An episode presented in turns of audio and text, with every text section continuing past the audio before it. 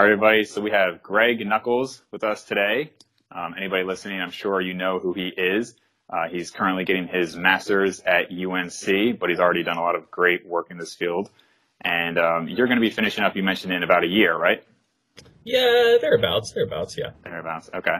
And so today's charity and the donation I'm going to be making is towards One Acre Fund. So if you just briefly explain why that is.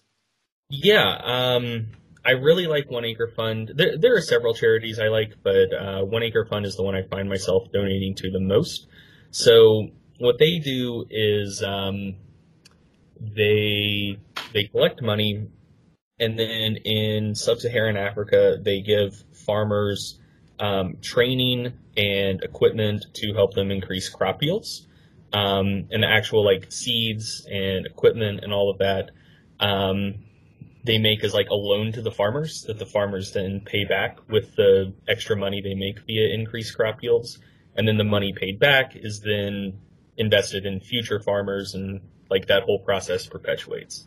So as a result, um, like the people that work for One Acre Fund and the administrators, um, like their their overhead as far as like actually running the program is very very low, and each dollar donated to One Acre Fund um, is used very efficiently to improve uh, food security and crop yields and like the economic standing of these people. And each dollar invested is used multiple times to help multiple people. Um, and it doesn't seem to put an undue burden on the farmers themselves. Like the loan repayment rate is like 99% plus because they're so effective at increasing crop yields. Um, and it also has generational effects. So they've studied um, what the farmers do with the increased food security and increased income. And one of the main things they do is like that allows them to put their kids through school, um, which then you know helps uh, work to break that uh, cycle of extreme poverty. Uh, so yeah, like there there are obviously a ton of good charities, but I sure. really really like One Acre Fund. Yeah, no, that's awesome. Uh, that's a very good explanation, and that's definitely the most unique charity I've heard so far. But I think that's good because it's I'm sure it's probably less well known. So I think that's a good one. Yeah, it's um, man. So I I am almost annoyingly utilitarian. um, like the way I see it, if I'm going to donate X amount of money to a charity, I want to know like quantifiably how much good can be done per dollar that sure. I uh, invest. And so, um, a lot of times, like food security type charities are reasonably inefficient. Um, like all they're doing is just like donating food as like a one time thing to people, mm. uh, which is obviously very good. Um, but this like helps set people up for like, you know, improving their quality of life for generations. Um, another kind of like subset of charities to really look into if you're into like I think the buzzword now is effective altruism or something like that. Mm. Uh, I was doing this before it was cool. Um, but another kind of like subset of charities to look into if this is something um, that interests you or that you're passionate about um, is there are charities that um, do iodine and iron fortification, um, also mm-hmm. in both sub-Saharan Africa and Southeast Asia. Um, iron deficiencies um, limit both physical and mental development, and iodine deficiencies uh, similar. And the thing is, like, we don't think about like extreme iron deficiencies. Like, yeah, some people in the West are anemic, but not like generally not to a life-threatening degree. Um, and like, you know, like no one has goiters anymore in the right, Western right. world, um, or like retardation due to iodine deficiencies in childhood.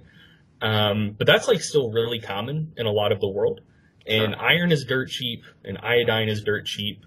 And like there are charities that want to like fortify foods in these places. And it doesn't take much money for them to fortify a lot of food uh, and do a lot of good for a lot of people, but they just don't have funding. Um, right. So yeah, like I'm super into One Acre Fund, but like charities that do that type of like food fortification stuff also do a ton of good and are incredibly uh, efficient in terms of like the good they do on a on a per dollar basis. Awesome, man. Yeah, thanks for that.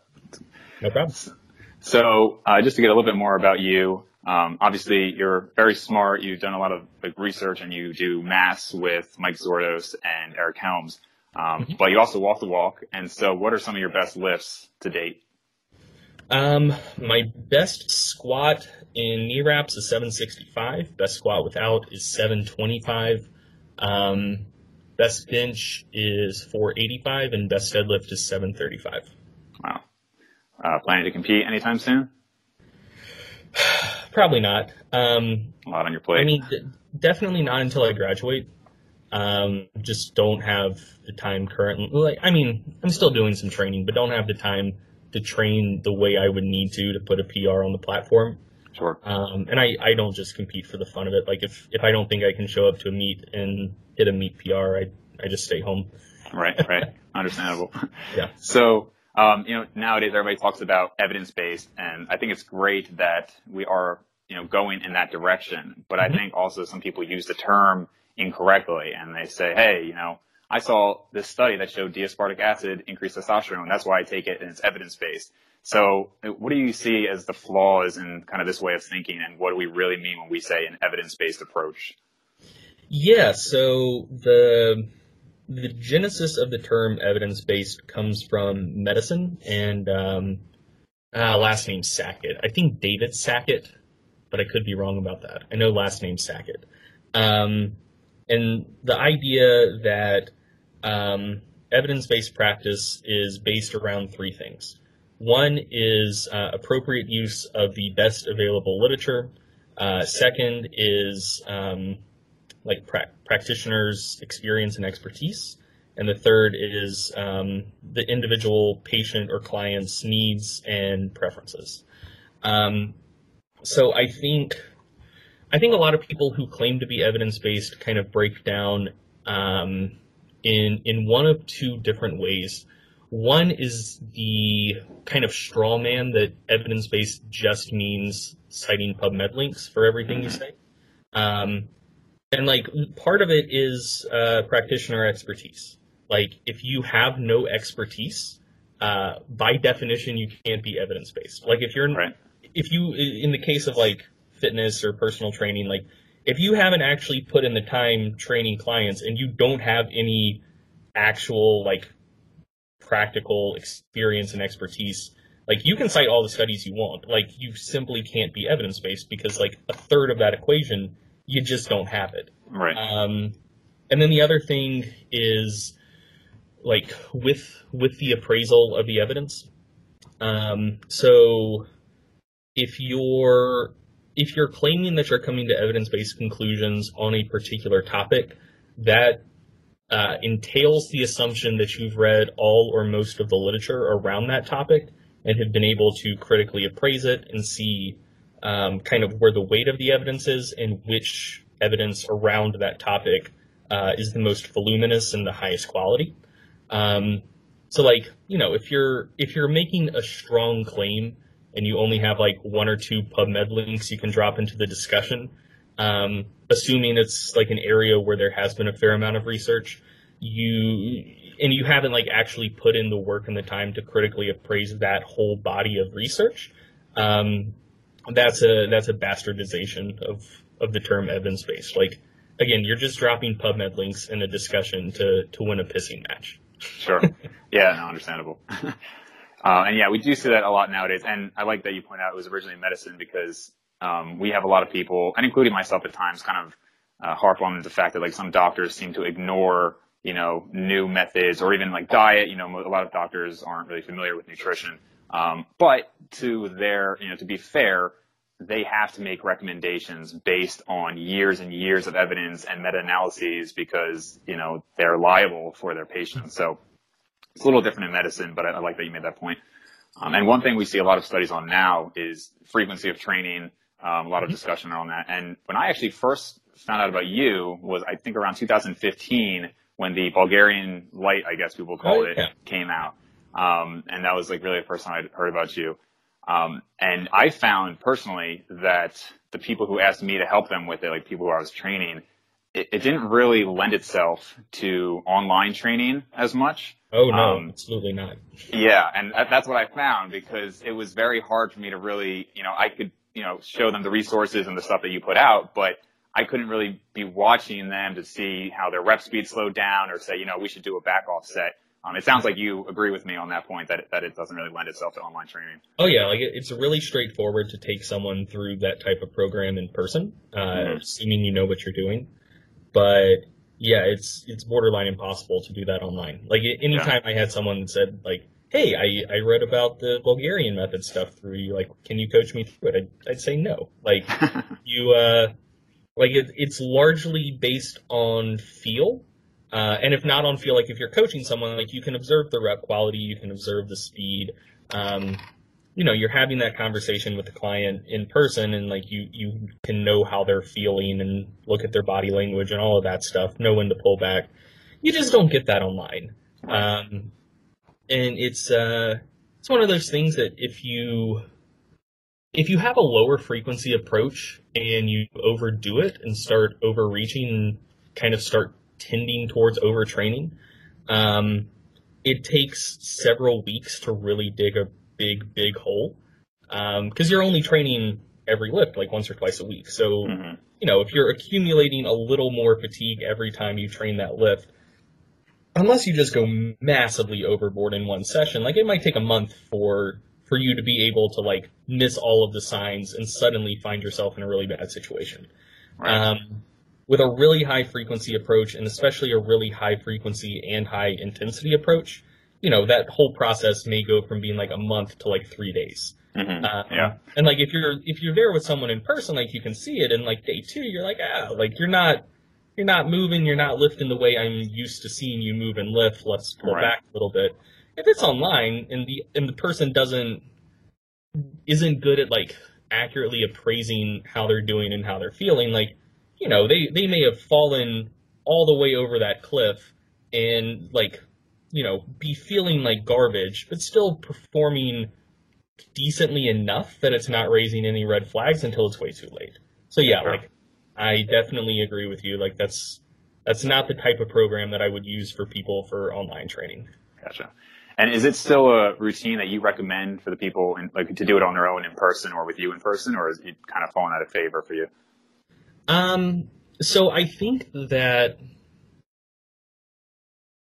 I think that, that my perceived efficacy of for it of it, whatever that correct preposition is, um, I think that that people kind of misinterpreted that from day one.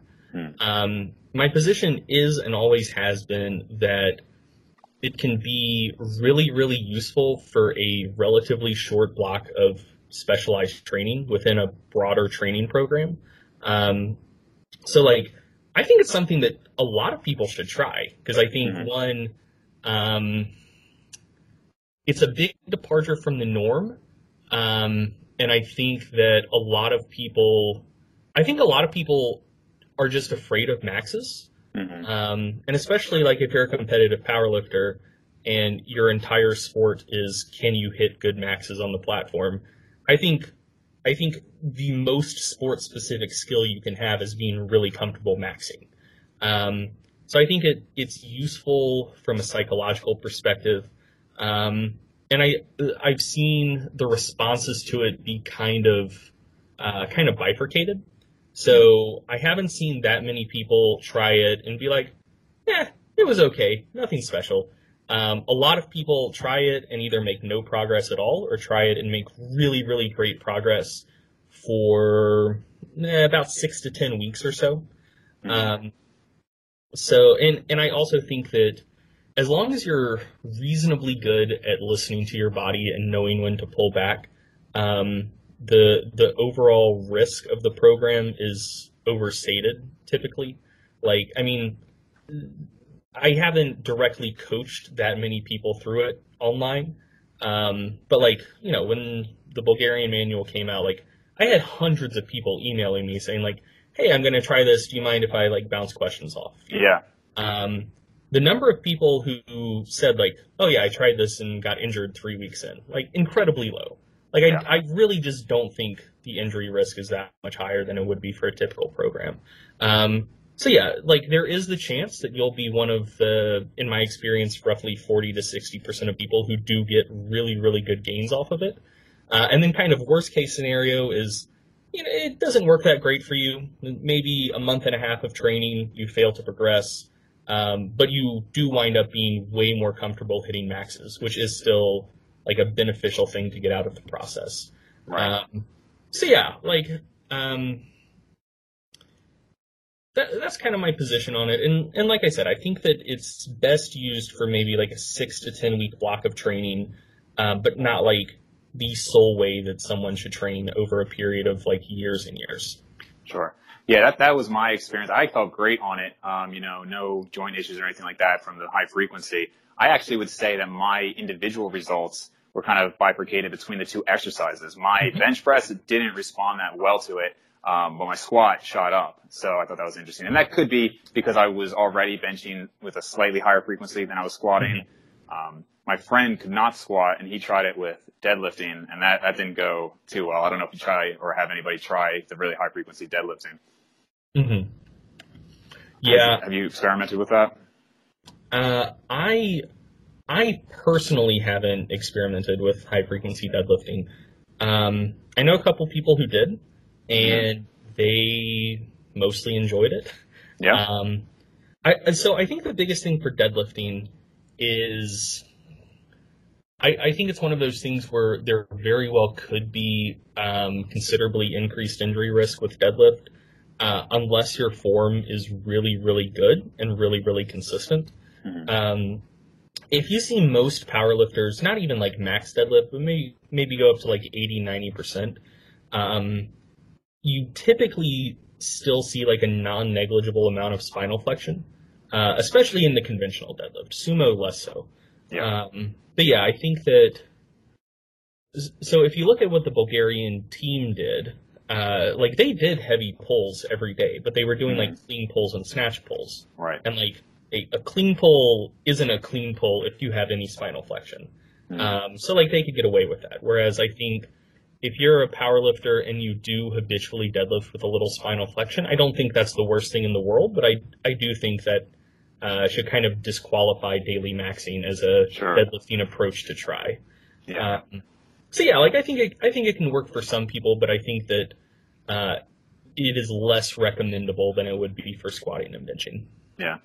So what are some of the main misconceptions we see regarding frequency, both in terms of importance, but also what populations it actually applies to in terms of who benefits the most?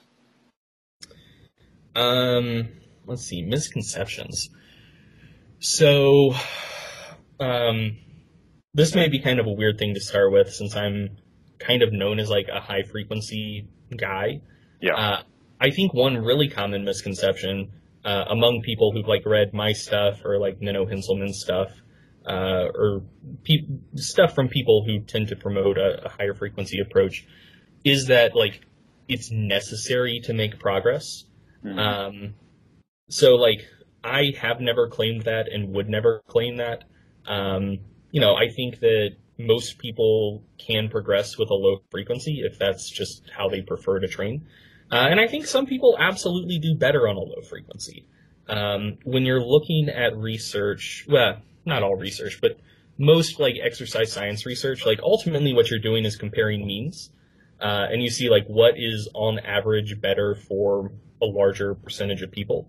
Um, but like individuals don't always have responses that are consistent with means. Um, so like, you know, I, I've had people say like, oh, I tried the high frequency approach. I made way better progress squatting once per week. Like mm-hmm. that refutes everything you've said. I'm right, like, no, right. it absolutely doesn't. Like, I'm saying that on average, it tends to be better for a lot of people most of the time. Sure. Um, but yeah, so it's definitely not, it's not a requirement to make progress by any means, and it's not best for everyone by a long shot. Um, in terms of populations, so most of the research, well, all of the research I've actually cited and analyzed, um, on training frequency uses healthy young populations. Mm-hmm. There is some evidence that higher frequencies either aren't beneficial for older populations but work just as well as lower frequencies, uh, or there are a few papers showing that higher frequencies may actually be worse for uh, elderly populations and lower frequencies. So um, one of uh, one of the coaches who who works for Stronger by Science actually, um, Cody Haun, he was involved in a paper looking at uh, strength and I, I, believe lean leg mass uh, gains in older adults, with one group training pretty hard three days per week, and another group training three days per week with like two hard sessions and one like very considerably easier session.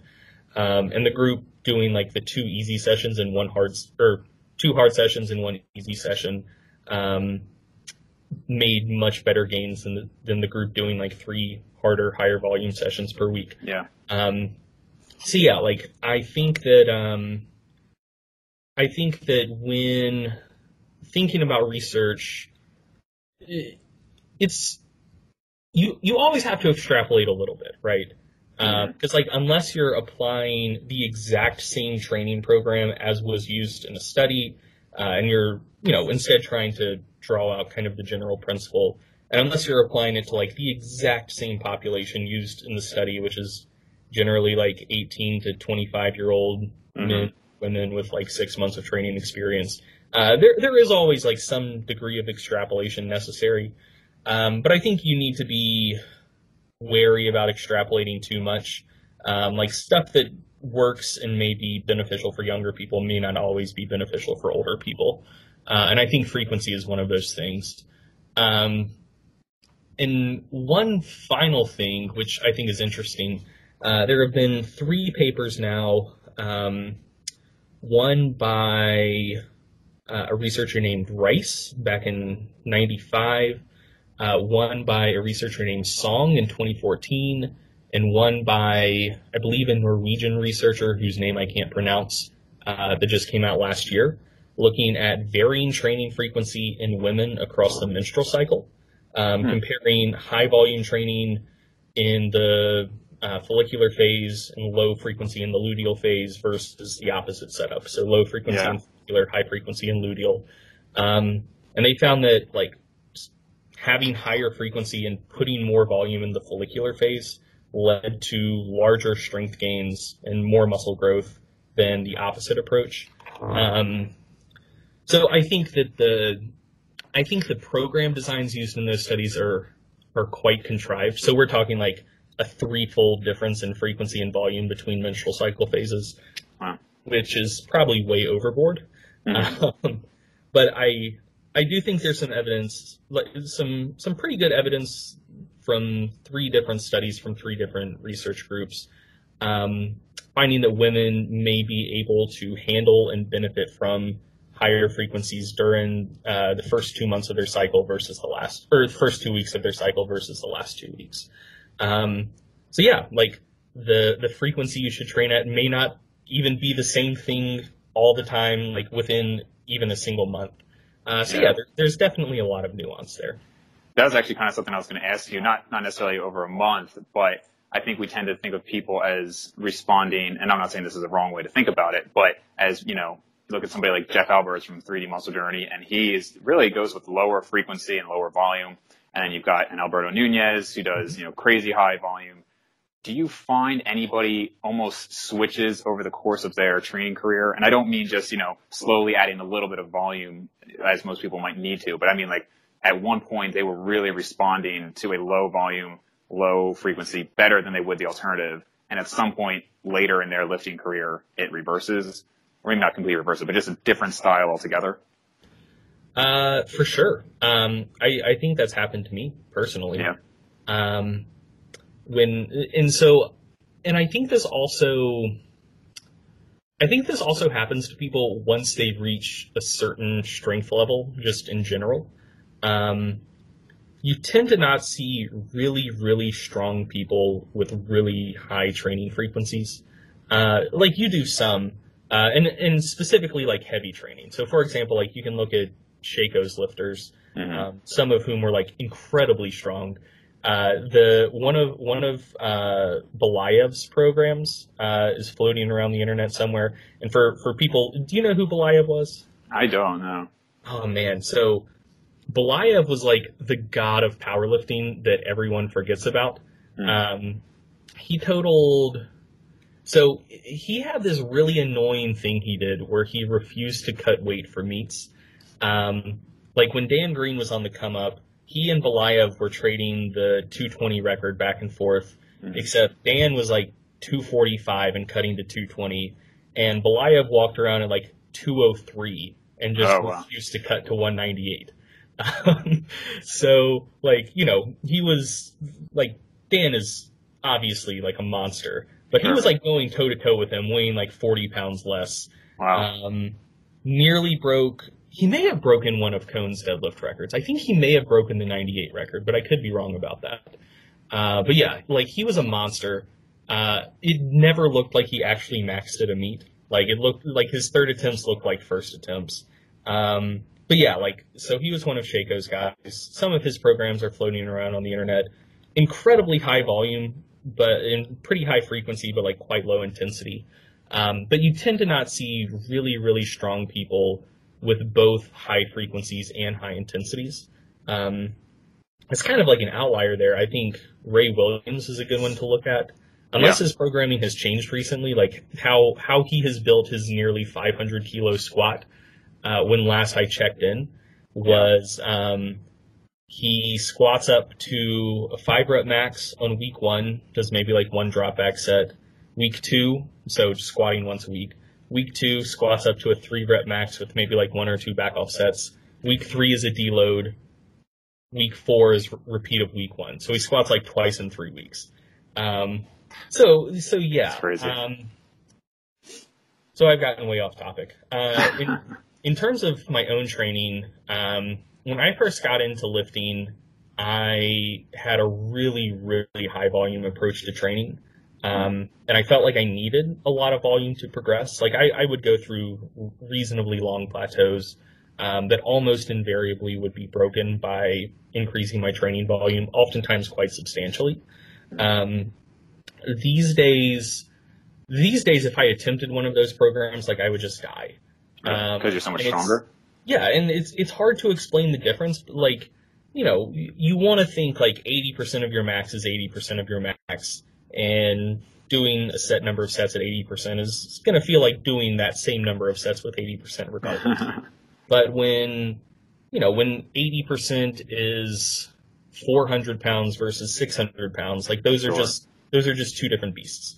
Right. Um, and so yeah, like I I used to always benefit from increasing volume uh, up up to at one point like pretty ridiculous levels, and for the last four or five years, like when when I've been making good strength gains, it's generally when I've used a lower uh, volume and lower frequency approach to training.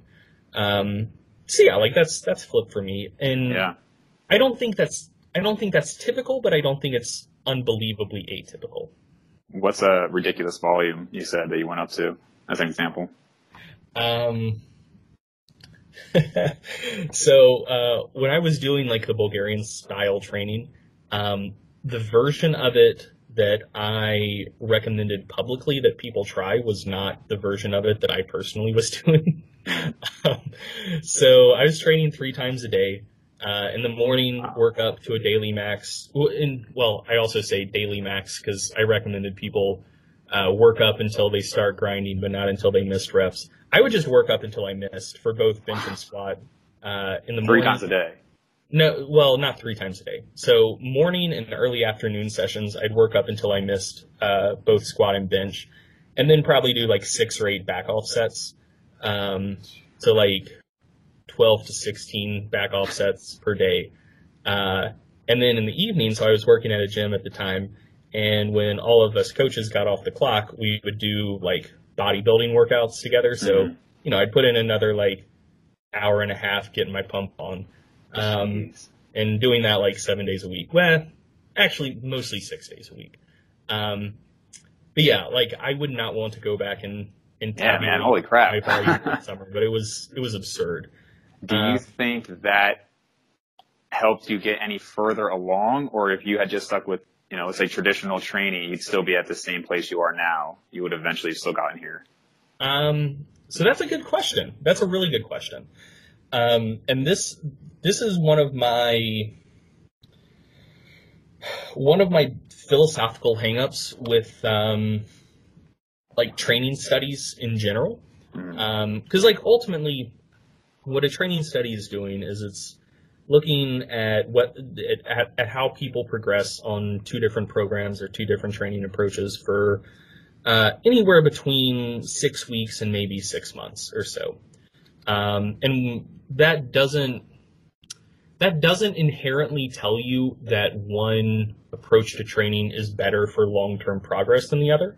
It tells you that it was better for like rate of strength gains over the period of time that that study took place. So, you know, it could be that there's like a level of strength that is your quote unquote genetic limit. And maybe if you use like optimized programs or something, like you reach that in five years or something versus like less optimized programs. Maybe you maybe you reach it in eight years, but like you're Mhm. going to the same place regardless.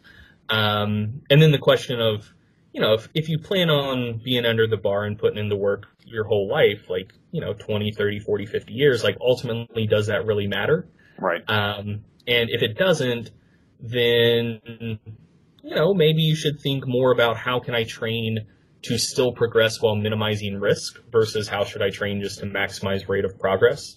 Um, and honestly, I don't have good answers to that. Like it could be that training that gives you faster gains also allows you to like reach a higher level than you otherwise would have been capable of. Um, but it could be that, that ultimately it's a tortoise in the hare. So Yeah. uh, That- yeah, I, I really don't know. I personally feel like it was good for my long term development.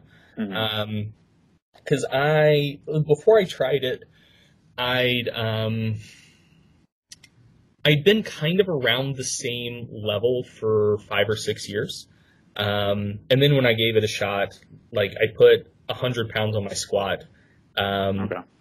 and like so I put I put hundred pounds on my squat from the point where it was at the time, uh, and seventy pounds or seventy five pounds over my like all time PR on the squat, which was Wow. like a, a level that I had never even been close to before. Yeah. Um, similar on the bench and deadlift. Uh, it was it was like a 45 pound gain in 10 weeks and 20 pounds over the best I've been all time. So that's Wow. that's like more similar to eh, maybe it was just more like normal programming, but yeah, I I personally feel like it was beneficial for me from like a long term perspective as well, but uh, I I don't have a clone of myself to Right. go back and not do that on, uh, so I can't claim that I can know that for sure. Were those, you know, 100 and then the 45 pound PRs pretty much the numbers you had mentioned earlier, or did you find a way to continue progressing even after that? I found a way to continue progressing. So that was um, that got my squat to 650, bench to four. Uh, what was that mean? It was either 425 or 435, uh, and deadlift to 645. I believe. Wow. You still made a ton of progress, really. Yeah. So When like, was so- that? Do what? Well, how, how far into your training were you at that point? I'm wondering, were you still getting, I I imagine you had been training for probably at least 10 years at that point, right? Uh, I've been training for. I've been training for like eight years at that point. Eight years. Okay. Wow. Um, yeah, and then the uh, so like, uh, and again, here's the deal. So I um, I try to put out information that I think is going to be the most beneficial for the most people most of the time. Um, but like just my experiences in my own training, like often buck that trend. Yeah. Uh, so like one of the things I tell people is like, eh, your strength progress across your career is probably going to be roughly logarithmic, like a lot quicker early on and then kind of like petering out. Um, but like I hit one of one of my biggest strength uh, gain spurts when I was like eight years into the process Yeah. and made like more progress in 10 months than I'd made in like the prior five years. Um, and, uh, you know, I tell people like specificity is important, but like my current deadlift, um, I was, I was stuck around like 635 to 650 for a long time. Like I couldn't, I just couldn't get my deadlift past that. Um, and that was like pulling all conventional. I gave sumo a shot, trained sumo almost exclusively for like five months. Mm-hmm. Um, like didn't like I think the heaviest I pulled conventional in that time was maybe like speed reps at 405 just to keep my groove fresh. Um, then when I realized sumo wasn't going to be any better than conventional for me, I was like, ah, screw it. I'll go back to conventional because yeah. I like it more anyways. Uh, first time I pulled, um, I pulled 675, which was a 30 pound PR. Uh, but it felt pretty easy. So like the next day I was like, yeah, I'll just max again, see what happens and pulled 725. Um, so like I put, I put like 80 pounds on my deadlift, on my conventional deadlift, like not doing any heavy yeah. deadlifts. So like, wow. yeah, whatever. Like I think that, um, just do whatever. Well, so another, another thing I think is important just to keep in mind generally is like, uh, making sure you're focusing on the big things before focusing on the little things. And ultimately, I think that the the three things that matter most for long term progress um, is are you being consistent in your training? Like, you know, are you showing up and putting in the work day in, day out, week in, week out? Uh, two, uh, are you avoiding injury and staying generally healthy? And three, just are you training hard? Uh, and that's kind of subjective, but like, you know, higher volumes, higher intensities, higher frequencies, something like you know, you're actually like when you go to the gym, you have a purpose and you're you're accomplishing something and not just kind of going through the motions. Sure. I th- I think that those three things, like if you're kind of applying the 80-20 rule, I think that's like the 80%. Yeah. Um, like I definitely think you can optimize things past just don't get hurt, train hard and be consistent. But I think if you're not getting hurt, training hard and being consistent, that's that's most of the game. Yeah, yeah, I agree, and I tend to fall into the, the former camp of the two examples you gave of if it matters, you know, the optimal routine. I think, and something I've actually said the same thing for a long time. I think it will get you there faster. I don't think it's going to necessarily push you further, you know, long term. If you're talking, you're going to be in this for 20 years at the end of the day, is the 100% optimal going to get you further than the 90% optimal as long as you're consistent, training hard, all those things you said? Mm-hmm. I, I, don't think it does, but like you said, we can't know 100%. So yeah. Um, you mentioned some of the differences in frequency and uh, even within like the the female menstrual cycle. It seems like there's some differences in recovery for females compared to men as well. Yeah, let's uh, let's talk about women and sex differences. That that's what I'm doing my thesis on. So that's like that's the literature I've, I've been in the most recently. Okay, awesome. Yeah, and even there seems to be some differences between um, like dynamic versus isometric exercises, I believe, as well, right? Yeah, man, it's crazy. Yeah. Um, so, in terms of recovery, so I mentioned I mentioned those three papers that found that um, the return on investment for training might be a little bit higher in the follicular phase of the menstrual cycle than the luteal phase. Um, and that may be driven by differences in, in recovery rate. Mm-hmm. Um, so there, so this is kind of crazy. There's only one paper um, looking to see if menstrual cycle phase affects recovery rate in women. Um. Like you would think there would be a lot, and there there are more um, looking at various aspects of recovery after like repeated sprint training or endurance training. But in terms of like strength training, uh, I've searched uh, far and wide, and I've only been able to find one paper. Um, Markovsky 2014 mm-hmm. um, had women do some like pretty hardcore eccentric bicep curls, um, either during the follicular or luteal phase of the menstrual cycle. Um, and there were some pretty clear, pretty large differences in performance recovery with women um, recovering, I believe, isometric elbow flexion force uh, a lot faster during their follicular phase. Um, and so part of that might have to do with the way that um, that the sex hormones vary throughout the menstrual menstrual cycle. Um, so here's here's the short version. So during like at the very start of the follicular phase, like first day of menses, um, estrogen's low, progesterone's low. Uh, like hormonally, women look very similar to men with no testosterone during mm-hmm. like the first day of menses. Then, um, over the course of the follicular phase, estrogen levels start increasing while progesterone levels stay quite low. Estrogen peaks around the time of ovulation, and then stays higher during the follicular or during the luteal phase than it was in the follicular phase, but starts tapering off until menses begins again. Uh, progesterone is low all during the follicular phase during the first two weeks of the cycle, um, starts increasing after um, ovulation takes place, and then is quite high throughout the entirety of the luteal phase, and then drops off around the time of menses beginning. Um, so, not only do you have to keep in mind the hormone levels, you also have to keep in mind sensitivity to those hormones.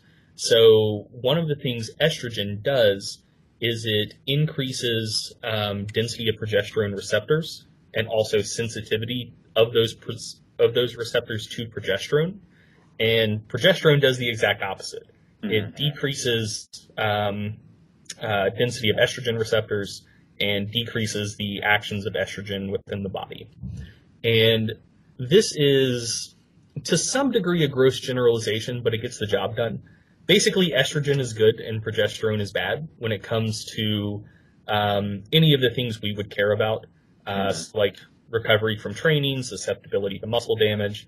So until progesterone starts ramping up in the luteal phase, um, you're really just dealing with the actions of estrogen, which a lot of people think like, a lot of people think that like, oh, testosterone's the male hormone, estrogen's the female hormone, men are big and strong, women aren't as big and strong, right. therefore testosterone must be good and estrogen must be bad. That couldn't be further from the truth. Like estrogen is an unmitigated positive for all aspects of athletic performance and muscle growth and muscle recovery for women. Um, and so during the follicular phase, when estrogen levels are ramping up and progesterone is still really low, that's great. It helps women uh, be a little bit less susceptible to muscle damage, uh, increases muscle protein synthesis, increases satellite cell activation and proliferation. A lot of good stuff happening. D- then during the um, luteal phase, estrogen levels are still elevated above where they were at the start of the follicular phase, but because progesterone starts ramping up, um, that largely counters the effects of estrogen, and so then you have increased susceptibility to muscle damage, um, increased rates of fatigue, slower muscle recovery after training. Um, so yeah, th- those things uh, do seem to vary considerably throughout the menstrual cycle, and then uh, you also have to consider the effects of contraceptives. So um, largely, this isn't as big of an issue anymore as it was back in the day. Mm-hmm. So um, most contraceptives uh, use both estrogen and well, some sort of estrogen and some sort of progest pro, can't can't talk progestin, um, and some of them. So the mini pill only uses a progestin. Um, but the the degree to which uh, hormonal contraceptives are going to be deleterious for female athletes uh, largely depends on the androgenicity of the progestin that they use. Mm-hmm. Um, and the earlier um, the earlier hormonal contraceptives used progestins that were that had much higher androgenicity uh, than the current ones do. Um, and basically, the, the the higher the androgenicity of a progestin, the more that it counters the effects of estrogen in the body. Um, if you just want to simplify all of that. And so the like fourth and fifth generation hormonal contraceptives use much less uh, androgenic progestins. So uh, largely, thankfully, like current hormonal contraceptives don't seem to negatively impact female athletes as much as prior ones did, like the formulations back in the 70s and 80s. Yeah.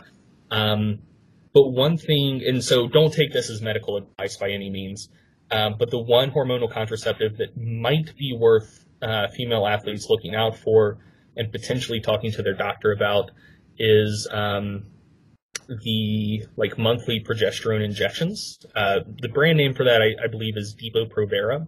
Mm-hmm. Um, so that's been linked to increased weight gain, um, increased feelings of lethargy, and I don't think it's ever actually been directly studied, like its effects on athletic performance.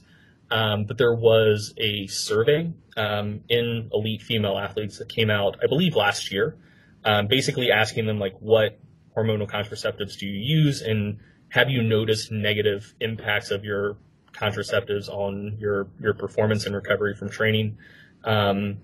And the the the highest rate of negative reports from female athletes uh, was for Depo-Provera for the progesterone injections. Mm-hmm. Um, so yeah, for the most part, like modern contraceptives seem to be okay, um, but but the progesterone injections might be worth looking out for. Gotcha. Um, and how do you think that that plays into why females seem to respond better to, like compared to men, um, to higher volumes? It seems like they kind of recover better. Uh, okay, so th- this is actually a, a, kind of big change of pace. Um, I don't think that that uh, contraceptives um, play that big of a role, but yeah. So um, sex differences in fatigability during training and recovery from training. Uh, that's what I'm going to be doing my, my thesis on, so hopefully I know this stuff reasonably well. Um, in terms of the fatigability literature, uh, I think it was best summarized by a review uh, from Hunter 2014, um, finding that so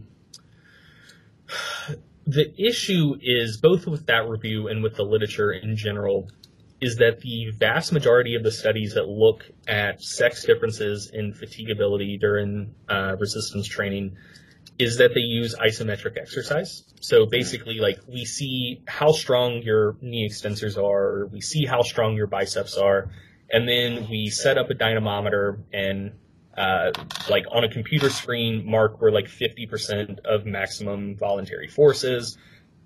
We tell you to hold that contraction within like a 2% band of that contraction strength for as long as possible. And we just see how long it takes you to fatigue. Um, so that's the, that's the most common experimental model. And with that sort of setup, uh, women fatigue considerably slower than men do. So they have much longer times to task failure. Um, but the thing is, like, that's not the way most people train. And so it's hard yeah. to know, uh, how well those results generalize to normal training. Um, so there's like 60, 70 papers using that kind of experimental setup, uh, or variations of it using isometric exercise. Um, there are only about a dozen or 15 papers using what we would consider like kind of normal isotonic resistance training. Um, and a lot of those, well, all of those don't really reflect the way that most people train. So, for example, uh, a couple papers look at like uh, fatigability of your calves. Um, doing like 200 reps with 30% of maximal force and seeing how much isometric force declines pre to post. Um, a couple crazy papers uh, from up in Finland. Um, crazy, like in a good way. Like I wish I could have done these studies because mm-hmm. I think the UNC ethics board would approve them. Um, one of them had men and women do 10 sets of 10 rep max squats. So like the loads were adjusted every set to make sure that you stayed at a 10 rep max. Um, so that that's probably the most what I would consider ecologically valid paper to this point. Um, but still, like ecological validity is not great because even if you're doing 10 sets of 10, like GVT stuff, um, you're probably not doing 10 sets at a 10 rep max. Right. Um, but that study, that study, uh, one of the things it reported is how much 10 rep max load decreased from first set to 10 set uh, and decreased significantly less in, in women than in men. Uh, another paper from the same research group uh, had men and women do 21 rep max squats in succession. Um, 20 singles, like 21 rep. Yeah. Okay. Um, again, with uh, with loads adjusted to make sure that like each one would be like an all out grinder, but hopefully they wouldn't fail. Right. Uh, I don't think that paper reported how many reps were actually failed, but I, I would assume that it was at least some. Um, yeah, also found that uh, force decreased a little bit less in women than in men after 21 rep max squats. But you know, so so some of the some of the studies were cool, but don't necessarily reflect the way people train in the real world. Right. Um, so that's still a gap in the literature that I that I hope to fill. Um, and then in terms of papers looking at recovery after resistance training, we're talking about a sparse literature right there. So there there have been like seven papers. Um, only four of them have actually looked at performance recovery. So a lot of them have just looked at um, like indirect markers of muscle damage. So, for example, creatine kinase. Mm-hmm. Um, and for the most part, those pe- those papers find smaller elevations in creatine kinase in women than in men after training. Uh, but that's also kind of confounded because creatine kinase does, uh, this is kind of contentious. Some people argue that CK doesn't reflect muscle damage. I think the consensus opinion is that it is still related to muscle damage, um, but it's also related to just the total amount of muscle mass that was exercised. Right. And men have more muscle mass than women.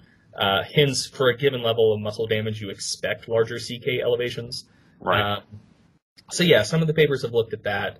Uh, the ones that have looked at performance recovery, um, again, they they mostly use uh, like isometric force output, um, or they like use protocols that that don't look the way people would train in the real world. Um, so yeah, overall, like the literature kind of looks like women fatigue slower than men. Like lots of evidence for that with isometric training. Seems to kind of be the way things are leaning with kind of like normal isotonic training. Um, but the evidence there is a little bit less clear. And same thing with recovery. Like it kind of seems like women recover a little bit faster than men. Uh, but it's a, it's a pretty sparse literature.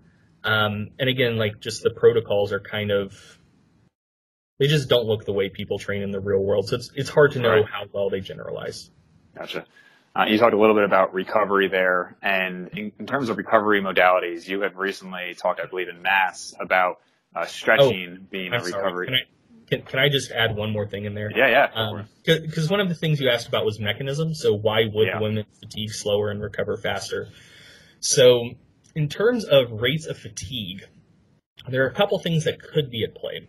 So one of them is um, women at any relative exercise intensity uh, have a lower reliance on anaerobic metabolism than men do. And so one of the things, one of the main things that makes you fatigue during resistance training is um, you rely on anaerobic metabolism. Uh, lactate starts building up. Lactate itself isn't problematic, but the hydrogen ions that are also produced when lactate is produced um, they affect calcium release and calcium binding to troponin. Um, also, inorganic phosphate accumulation that coincides with uh, anaerobic metabolism.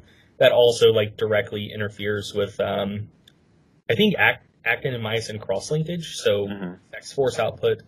Um, and so women at any relative exercise intensity have a have, have a lower reliance on anaerobic metabolism than men. Um, and in that uh, 10 sets of 10 rep max paper I told you about, one of the things they looked at was lactate levels. Mm-hmm. Um, both men and women had significant increases in lactate, as one would expect after that. Uh, but women had much lower, had, had, a much smaller increase in lactate than men. Um, so that that hints at uh, lower reliance on, on, anaerobic metabolism even during resistance training. Um, and another one that that I think is probably the, the main driving factor is just that women have smaller muscles than men. And so when your muscles contract, um, that puts pressure against your veins and arteries and occludes blood flow. Uh, can't get blood into the muscle, can't clear waste from the muscle, um, and also can't deliver oxygen as efficiently. And yeah, so you fatigue. And so men have larger muscles, and so they're putting more occlusive pressure on the blood vessels. Um, so some uh, a couple of the the isometric um, exercise studies kind of help help shed some light on that. So there was uh, a paper by Hunter, I believe, from like 2001 or 2003, where they ran the same experiment twice. One with um, men and women, where the men were stronger than the women, like reflective of the general population, and then one where they strength matched pairs of men and women. So found pairs of men and women um, whose elbow flexors, I believe, were within like 5% of each other strength wise. Um, and in the first experiment, women fatigued much slower than men, uh, but when they were strength matched and thus their muscles were probably putting a similar amount of occlusive pressure on blood vessels, um, fatigue occurred at a pretty similar rate. So that, that's kind of something I'm torn on. So like yeah. men do tend to have a lot more muscle than women, and so I think some people would argue like, ah, it's not a true sex difference. It's just because men have more muscle. But like also mm-hmm. just men have more muscle. So is that a distinction right. without a difference? Um, so I think that's one of the main things contributing to the differences um, in fatigue. in terms of recovery, I think the primary driving factor um, isn't estrogen, and I say that because like all of the good things estrogen does for women uh, largely mirrors the good things testosterone does for men. So right. I think that's kind of a wash, like sex hormones. Um, I think probably the biggest contributing factor is that women have a higher eccentric to concentric torque ratio than men do in most muscles.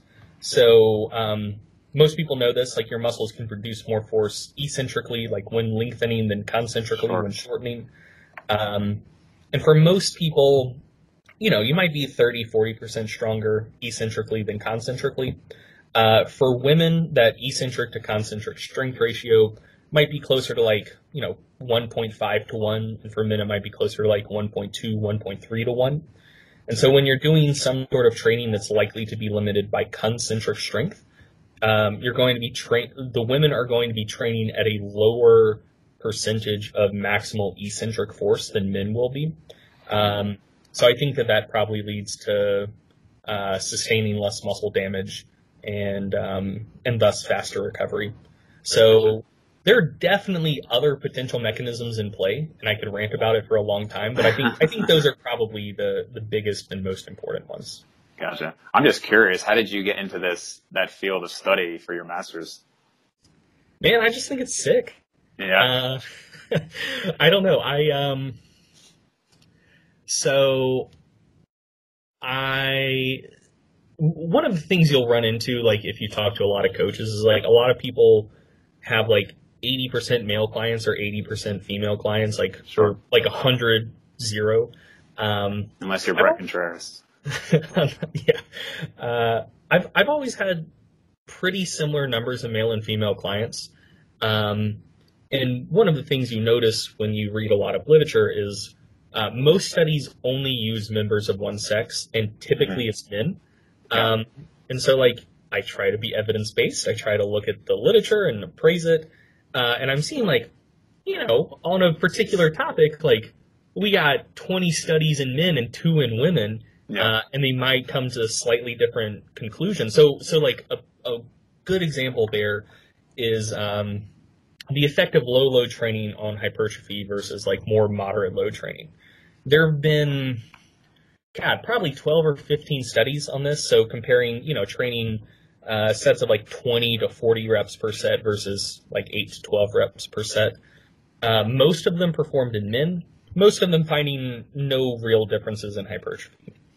There's only been one paper looking at that in women uh, by Schuenke in 2012, um, and it found huge differences in hypertrophy. So the women in the high load group, uh, I believe, training with eight rep max loads in that study, um, like their their type 2 fiber cross sectional area was increased by something like 30% over six weeks. Like wow. ridiculous. Yeah. Uh, and the low load group, um, I I think may have not experienced significant hypertrophy in any of the three major fiber types. Uh, I could be wrong about that, but I know that there were like enormous group differences in hypertrophy. Um, and you know that could just be like one aberrant finding. Like it could be that the literature in men does apply to women because you know that one paper, as far as I know, no one's tried to replicate it. Um, but yeah, like so, as far as the evidence stands now, it seems that there might be a big sex difference in how men and women uh, respond to low load training. Um, but we don't know because like there hasn't been research looking to see if there is a sex difference there. Just a lot of papers exclusively on men and one paper exclusively on women. Um, so yeah, like I, I was interested to know, like, you know, I'm reading a lot of papers that only have male subjects and I want to know, like, can I trust these findings and will they generalize to my female clients? Um, and I just very frequently came up empty because there just wasn't as much research on women, period. And then there was even less research looking at sex differences. Um, so yeah, it's just something I've, I've always been interested in. Um, and as far as like feasibility for a thesis project goes, like I either wanted to look at sex differences in fatigue and recovery because I, I think it's sick, uh, or run a training study. Yeah. Um, and I'd rather put, uh, realistically, like this whole project's probably going to take me, I would estimate 150 or 200 hours. uh, which is a lot of time, but like yeah. that's not insane. Versus like if I was running a training study like solo or mostly solo, like that might be bordering on a thousand hours of my life. Yeah. Uh, so, so it was both something I was passionate about and also uh, a very feasible thesis project. Awesome, awesome. So there's definitely a ton more I could ask you, but I want to be respectful of your time. So uh, my last question would be: We talked a lot about evidence base here. And, you know, I think MASS is a, a great resource for people to look into. But if people are hearing this and they want to make sure that what they're doing is more evidence based, what would be your next actionable step for those people? You know, where to go from here? Oh man. Um, so there, there was actually a really good roundtable. Um, man, I think Ian McCarthy hosted it. It may have been Jeff Nippard. It was like two or three years ago, so I honestly forget. Um, but I think it was just called like the evidence based roundtable or something like that. Um, and it was it was me and several other people like de- debating what it actually meant to be evidence based. Yeah. Uh, and my perspective is that to call yourself evidence based, like you need to actually like read and appraise the literature for yourself. Um, and theirs was like, no, you can trust other people to read and interpret it for you. And I said like, oh, I'm kind of arguing against my own self-interest here because I do want people to subscribe to my research review, but I don't think that's consistent with the original definition. Um, so yeah, like my recommendation would be like go get a lot of experience and read a lot of literature, yeah. um, which uh, may not be like feasible, feasible, actionable steps for a lot sure. of people. Right, right. Um, but that's that's how I personally feel about it. Okay, awesome. Yeah. All right, man. Well, thanks so much for talking to us tonight. Yeah, thanks for having me on. Thank you all for listening to my interview with Greg Nuckols. I highly recommend you check out his MASS research review. And if you have other questions or topics you want to see covered, just post down below and subscribe to the channel to see updates. And lastly, if you like the One Acre Fund charity mentioned by Greg, please feel free to make your own donation.